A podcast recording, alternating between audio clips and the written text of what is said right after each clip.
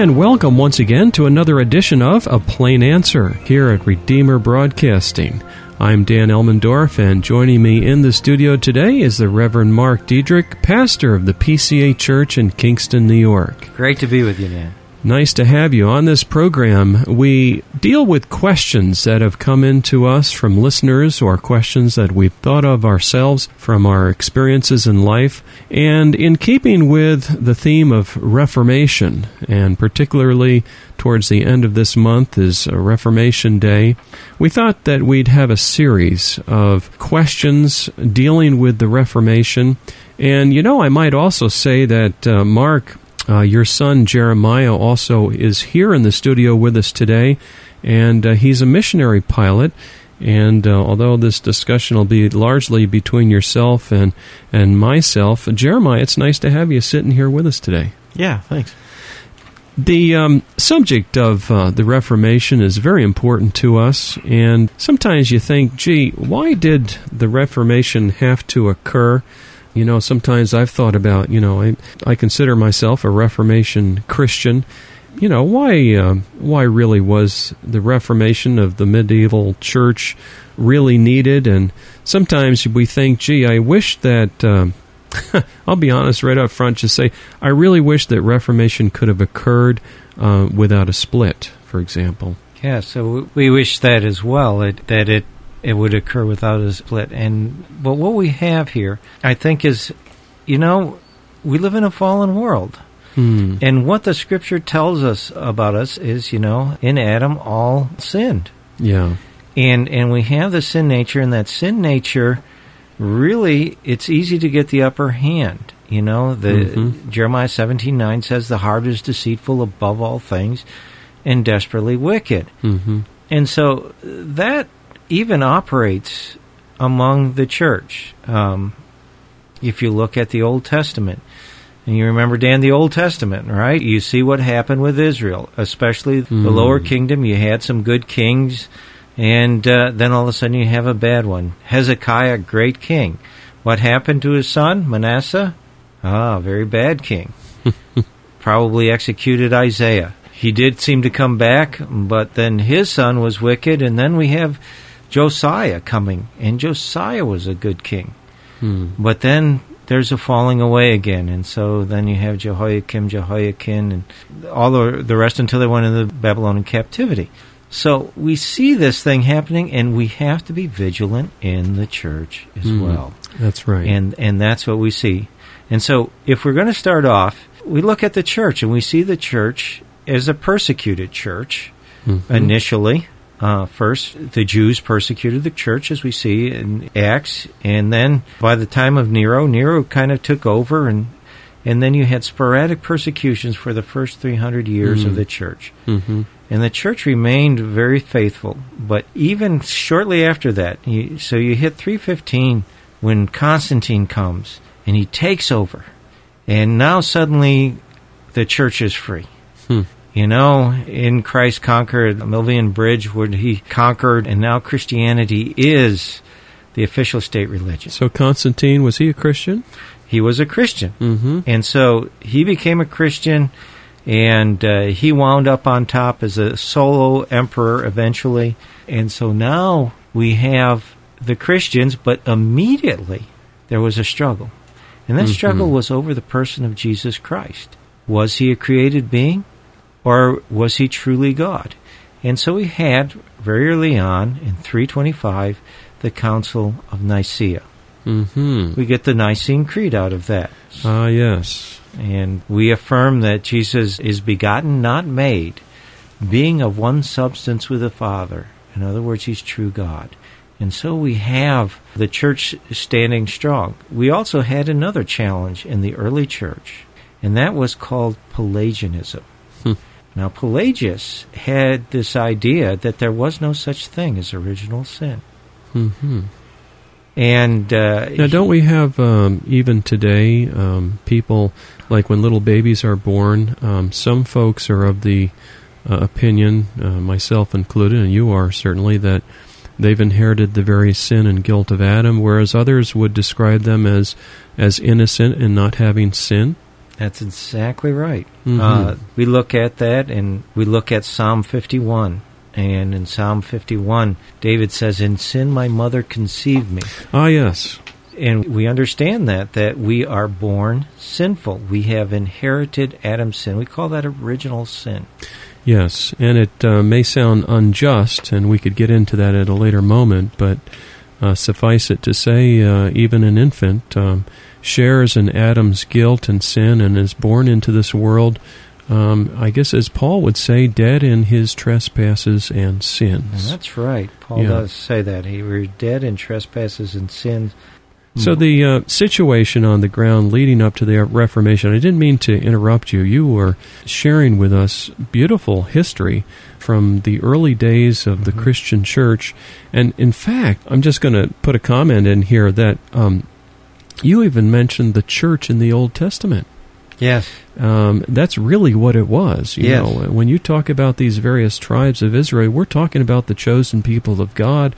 That's God's people. Yeah, you were bringing out the fact that uh, sin comes in and it really messes things up. And so um, either the blessing of God follows or else the judgment of God and corrections as God intervenes in the lives of His church uh, under the Old Testament.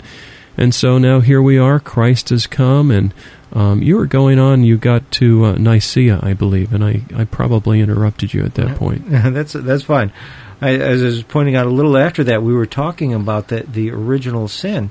Well, here you have a man Pelagius coming up and saying, Oh, "We yes. have no original sin." hmm And so, uh, a man by the name of Aurelius Augustine, the great church father Augustine, challenged him and said, No, we have original sin, and it's only by God's grace we're saved. Whereas Pelagius was saying, No, we don't have original sin, and we cooperate with God. In fact, we can be righteous and we can live a life without sin. And in fact, Pelagius went so far as to say there were individuals who did live without sin. hmm But of course, at that point, the church said, no, Pelagius, that's a heresy. Hmm. We're all sinners, as Paul Yeah. says. There's none righteous, no one. There's none that seeks after God. Romans 3.10. That's right. Hey, uh, we're coming up on a break here. Um, you're tuned to a plain answer. Today we're talking about uh, events leading up to the Protestant Reformation, because later on this month is Reformation Day, and uh, we wanted to talk about some of the history and leading up to this very important uh, event in history. But stay with us now. We have a short break, and we'll be right back.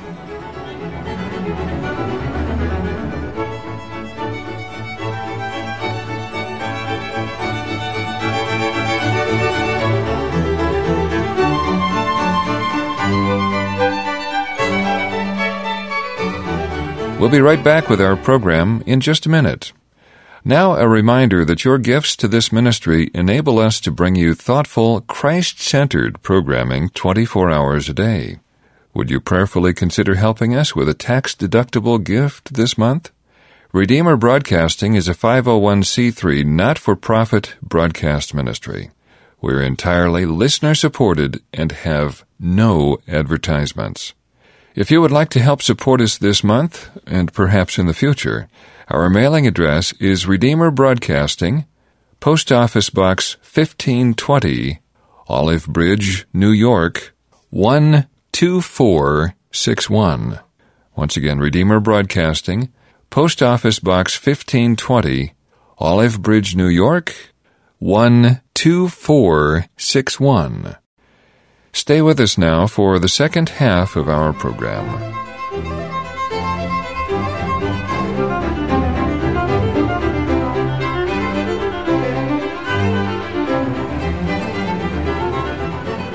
And welcome back. You're tuned to a plain answer here at Redeemer Broadcasting. I'm Dan Elmendorf, and joining me in the studio today, the Reverend Mark Diedrich of the PCA Church in Kingston, New York. And attending in the studio with us also is his son, Jeremiah Diedrich, who happens to be a missionary pilot. And um, we were talking about events leading up to the Reformation. Why was that Reformation needed? And I believe, Mark, you were covering Pelagius. Yes, and we had mentioned Pelagius had said that a person could live their life without sin and could actually live a righteous life and had actually been a denier if you will, of the scriptures that say all have sinned and fall Mhm. short of the glory of God. Romans three twenty three. What was the time frame of uh, Pelagius, roughly This speaking? this was roughly the fifth century, the four hundreds. Mm-hmm. That's the time when that occurred. Very shortly, oh, just a hundred years beyond the Okay. Christian Church having official status, if you will. So from there until the Reformation is still quite a bit of time yet. Yes, and the church came down on the right side here. The church uh, stood up and said, "Pelagius, you're a heretic. Mm-hmm. Uh, Okay. this is not right." But certain things had occurred earlier, and a few things started to develop. And one of those things we have to do is go back to this time of persecution. And if you look at the time of persecution, there's a number of people who responded in a different way. Now, what was the persecution? Well, the Romans would say, and there was a number of things that they they would do. Uh, one, they would demand you give up the scriptures, Mm. and some people would give up the scriptures and then be set free. Others Huh. would die Yes. and be thrown to the lions or however tortured, burned, whatever, and never give up the scriptures. mm-hmm. In addition to that, there was a thing called a libellus. Now, a libellus was a piece of paper which said, I have offered to the gods. Now, there was a number of things you could do as a Christian. One, you could say, Well, I offer to the gods, but I know they're not really gods, and therefore I'm going to get out of being killed, but I'll repent of that later, okay? Mm-hmm. And so you offer to the gods and get your libellus. Another way was to go on the black market and buy a libellus and get it filled out, even though you hadn't offered to the gods. Save your life that way. The third way was to stand up and say, I'm not going to sign the libellus, I'm not going to offer to the gods, and then you get thrown to the lions. Mm. And so suddenly, in 315, Constantine takes over. The Christians are out from underneath this persecution, and all these Christians who had signed the libellus, who had, in a sense, apostatized, come to the forward and say, Okay, we're back. We're back to the church. And now what does the church say? What do you say if you have lost close friends and relatives Mm. Because they wouldn't sign the libellus, and this person shows up and did sign the libellus, and they're there, and they want back in the church. That's a major standing. tension. That is a huge tension. so the church said, "Well, how do we know you're sincere?" Yeah. If you were willing to sign this li- libellus, if you were willing to offer, how do we know you're sincere about your faith? So what they said is, well, let's do this. We'll give you a penance.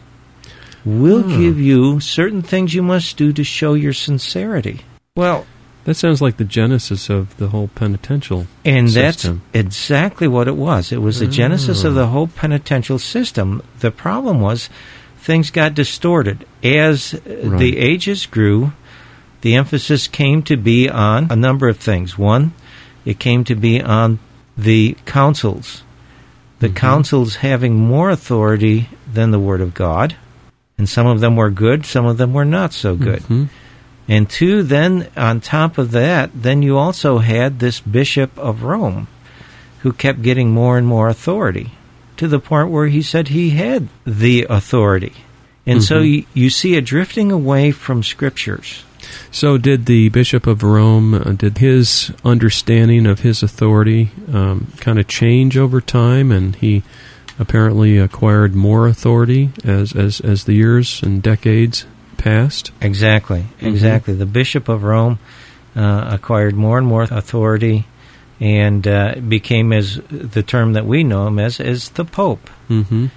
Okay. And, and so he had more authority.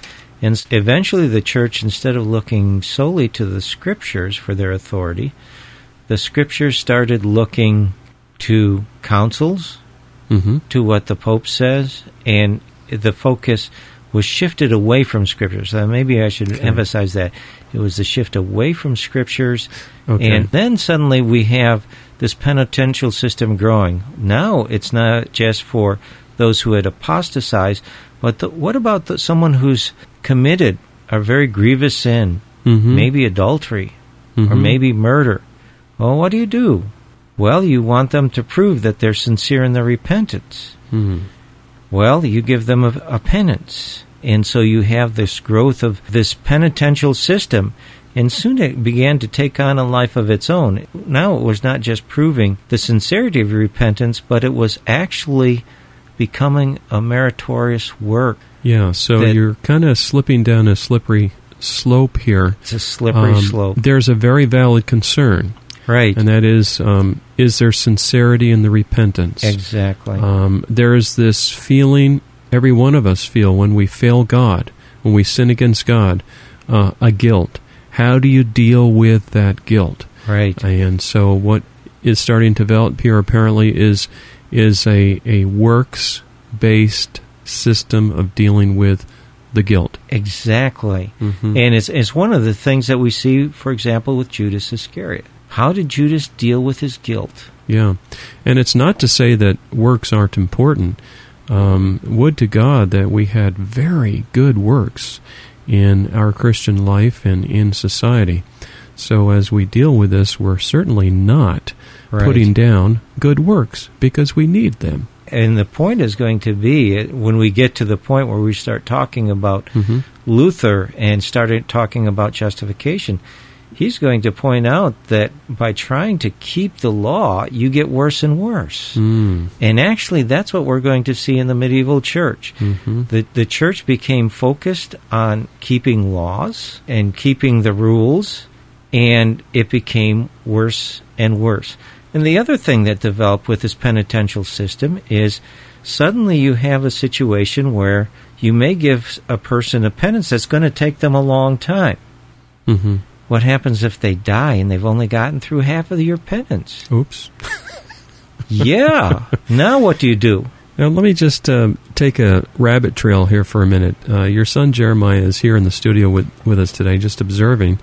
But, uh, Jeremiah, you've certainly got a lot of experience. Um, you're a bush pilot, and uh, you see tribes. Um, just bringing us right up to um, current times. I'm just jumping ahead. I hope you guys don't mind. Um, do you ever see cases uh, among tribes uh, similar to kind of a penitential system? Uh, anything like that or similar of any way? Um, you know, not not in what I have uh, Mhm. particularly observed, but one thing that did jump out at me was the idea of Pelagianism, um, where we do see that affecting um, people's idea of missions or people's um, Okay. seeing the necessity of it, because they'll say, you know, well, without this idea of original sin. They say, "Oh, this this is an idyllic ah, lifestyle back in the jungle, and these people are are are you know living at peace and harmony with each other and and why why do we need Christ because if anybody's going to live a perfect life it's going to be you know some isolated tribal group in the middle of the Amazon. Yeah, a couple hundred people there And- living around the birds and the bees and the nice noises and everything. yeah. Yeah. what you'll find is is this idea will come from within the church will come from Christians Oh, who my. don't have a real grasp on this idea of original sin Mm. and they end up wandering down the pathway of saying, well, maybe there there are cultures where you can live hmm uh, in in a pleasing relationship to God apart from Jesus Christ. Yeah. yeah. Well, that's interesting, and That's- uh, thanks for jumping in there with Yeah, that. I was Mark. just going to just ask you. You know, one of the whole concepts of the penitential system is the idea of appeasing God. Mhm. Now, when you look at the tribes, though, when something goes wrong, what do they try to do? Don't they try to appease the It's- spirits? Yeah, Ah, yes. this this is the idea that if, if someone dies, he was uh, killed by the spirit world. Um, Mhm. if you don't if you don't follow the certain customs or give the certain Yeah. sacrifices, the spirits will uh, be after you. Even in in one case, Yeah. one tribe that is predominantly Christian now.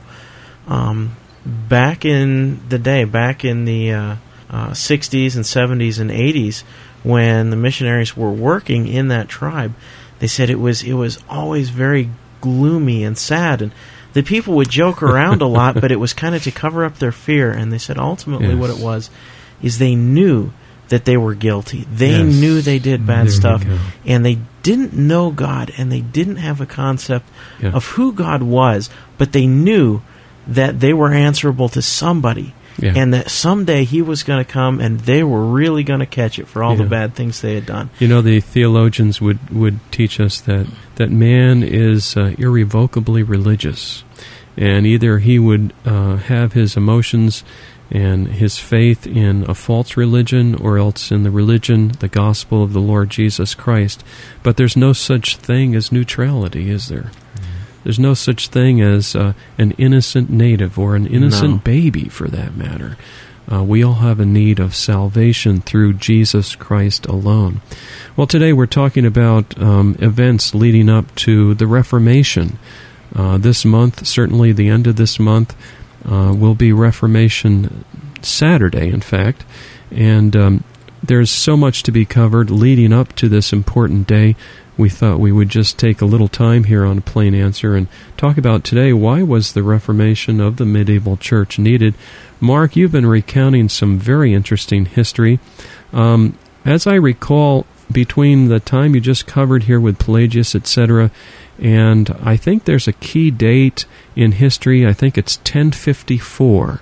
Could you cover between uh, where you are right now up to, I believe there's a split uh, in the Christian church that occurs at 1054. Yeah, the split occurs at 1054 is a split between the Eastern Orthodox Church and what was then known as the Roman Catholic Church. Mm-hmm. And a lot of it was over who is the authority, and of course, the, the Bishop of Rome or the Pope okay. uh, was given authority. There was also uh, discussions over many other secondary issues, such as you had know, mentioned- is Easter? you know, Yeah, and you had mentioned the Nicene Creed, and as I vaguely recall, right. there's there's one sentence in that Nicene Creed that the Eastern Church had a problem with. Yes, and the problem the Eastern Church had with that is a procession from the Son. I, Mhm. you know, where it says, "I believe in the Holy Spirit who proceedeth from the Father and the Son," Right. and the Eastern Church says, "No." Uh, You don't see that spelled out directly in Scripture. You see Mhm. procession from the Father, Interesting. but you see implication that the Holy Spirit proceeds from the Son. Now we still have the Eastern Church in existence today. Yes.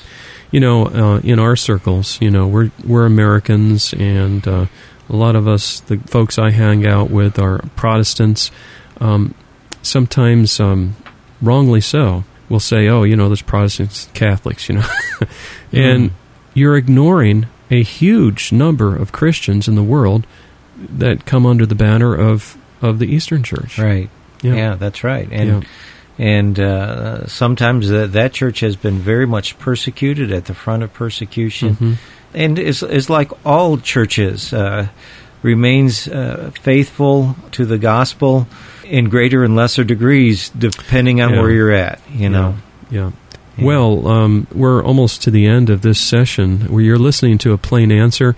Uh, we're looking at uh, the Reformation today, and the question before us is why was a Reformation of the medieval church needed? We've just barely started into this subject today. Uh, joining me in the studio is the Reverend Mark Diedrich of the PCA Church in Kingston, New York, and we're also delighted to have Jeremiah, your son, along with us today. Just uh, stopping by. He's a missionary pilot with a well known organization, and uh, we'll probably have some follow up sessions on missions with Jeremiah. But uh, Jeremiah, it's uh, great to have you with us here today, also. Yeah, thank you. Yeah, one of the things I was just going to just maybe to summarize this is to say what is happening is we have come to the point where Pelagius has become victorious in the Middle Ages, even Ah. though he was declared a heretic. Okay. And we find the Pelagian idea and the Pelagian, or the, at least a semi-Pelagian uh, concept, is Mhm. actually what is being practiced in the church. We'll probably need to flesh that out a little bit more in our Yes. next session as we have this series here on the Reformation. And um, but I see we're at the end of our time today for this edition of a plain answer. If you have a question for this uh, cast of characters, put it that way, that appear every week here on a plain answer, please send us an email with your question And uh, we have any number of subjects and questions before us, but we will get around to answering it, and we will take your question seriously. Just go to our website at redeemerbroadcasting.org, go to the link there under Contact Us, and send us an email. Well, we're at the end of the session today. Thank you so much, gentlemen, for joining us in the studio. For a plain answer, I'm Dan Elmendorf. May our Lord richly bless you today as you serve Him.